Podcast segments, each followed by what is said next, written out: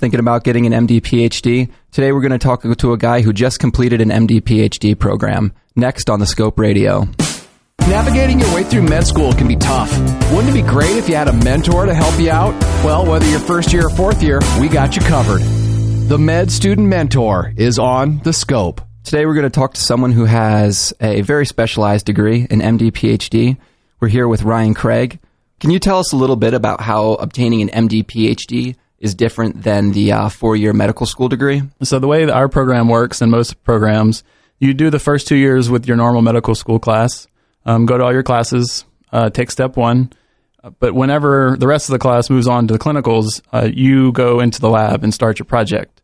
Um, most places can take two, three, four, sometimes even five years to finish your research, and then you uh, get injected back into med school with uh, third years in the clinics and the hospitals. Um, so it's a little bit more of a time commitment, um, but you, in the end, you come out, you know, with both your degrees. So when you talk about doing research as an MD PhD student, is this uh, do you pursue a type of research that you're initially interested in, or is this something you're assigned? Well, it's kind of funny because my situation was a little unique. I started medical school after Hurricane Katrina um, came through New Orleans uh, a lot of the researchers didn't come back the year following, so um, we were a little limited in what we could choose. I originally wanted to go into cancer research, um, but at the same time found a great lab with a, a, wonderful mentor and lots of resources doing HIV research. Um, so I don't really think that the project itself is as important as the tools and information that you can learn, um, because my plan in the future is probably to go back to more cancer oriented research um, using the tools that I did learn in uh, in my lab. As an MD PhD, do you get to choose what kind of topics or what kind of interests that you get a uh, PhD in? Yeah, uh, our program was was really great in that you could pick uh, from a number of departments: um, pathology, biochemistry, physiology, uh, neuroanatomy, um, even chemistry. Um, so whatever your interest is, you can kind of find a place that you fit in and um, across all those programs, as long as it's a biomedically related uh, field, I think that most programs would allow you to pick and choose exactly what where you want to be. When MD PhDs complete medical school and the PhD program as well, do all of them go on to complete a residency in a hospital? As far as I know, most most probably do. Seems to me kind of like a waste to put yourself through the tortures of medical school and not actually use them. Um, so for the most part, I believe that most people do. A lot of times they, they have the research kind of in the back of their mind during residency and try to look for future careers that can allow them to do both. I do know some people that will go through the residency um, and then focus the majority of their time in research. But for the most part, I think that uh, these uh, MD, PhD students come out as clinicians with an interest in research, or like they like to call them physician scientists. For a perspective uh, MD, PhD student, can you think of any uh, skills that they might have developed before going into um, graduate education, or maybe personality traits, or just in general interests that might push someone to pursue an MD, PhD? Um, I think uh, it's important to have a, a, a real attention to details. Um, you know, when you're planning experiments, you have to have a lot of insight ahead of time of as to what you expect um, and how to deal with uh, failure is also a pretty important thing uh, because you know more often than not your experiments don't work or don't come out how you expect. Um, so to be uh, you know to be able to persevere those those kind of situations is important. Um, I think just a curiosity to learn is a good a good thing, a good trait to have. You know, I would uh, consistently read things in textbooks and you know kind of want to know more about things that maybe are glossed over or not thought of as important. And so with the background and research, you know, you're able to go in and ask those questions and maybe even solve some of those questions on your own. I think that the uh, ability ability to um, experience failure uh, translates into both MD as well. yes, that's for sure. What would the difference in everyday practice be like between an MD PhD versus an MD? I do plan on practicing medicine as an MD for probably more than half the percentage of my time, but I also want to be able to be involved in projects that are going on in the hospitals, in the medical schools, and in the research labs.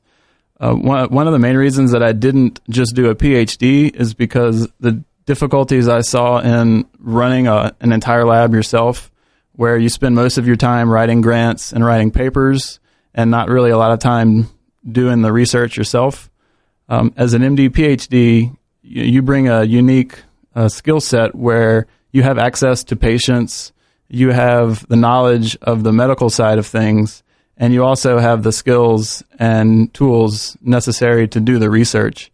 Um, so, you know, you're a very wanted piece the, of the puzzle to be able to have a little bit of extra time of your medical practice to put forth towards uh, doing research.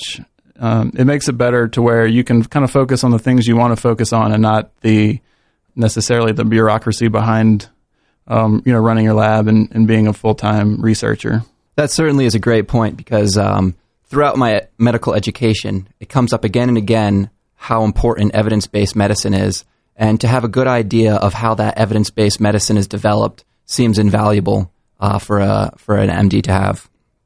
Does your MD PhD degree qualify you to do anything that an MD can't do? That's a good question. It's not quite as specialized as one might think. Um, as an MD, you can actually run your own lab if you wish. I've, I've known people that have quit practicing but kept their MD degrees through uh, c- uh, continuing education classes and retaking boards and whatnot, um, but that use their full time towards running a lab. So it's not that you can't, it's just that the MD PhD training program really puts you in the position to know how to do those things and um, not necessarily wasting a lot of time later on in your career trying to figure out how to write grants, how to write papers, and what projects you know you may be or may not be interested in. Do you have any advice for a uh, pre medical student who is considering obtaining an MD PhD? Yeah, find a lab to work in, whether it's volunteering over the summer or getting involved in a big project, or I mean, even as much as just preparing materials for for projects to be able to be in that environment to really see if that's what you like because um, it is a pretty big commitment to do an MD PhD program. And if you find out a couple years into it that you don't like it um, you you know you might have wasted a, a good bit of time. So um, experience is is a plus no matter how you can get it. And like kind of what happened to me it doesn't necessarily even have to be um, the thing that you're most interested in as long as um, you can learn something from it um, meet some professors, meet some researchers, and see what their lives are like. So, last question: Would you do it again if you had the option? Yeah, I think um, actually the benefits that I see now, looking back, it made me a much better public speaker. It made me much more confident about my work. This program, in most places, will pay your tuition and uh, a stipend as well. So I came out of this program a few years behind, but with no um, loan or debt um, out there. So I think that is one of the biggest advantages too, is that I don't have that hanging over my head right now when I look towards the future.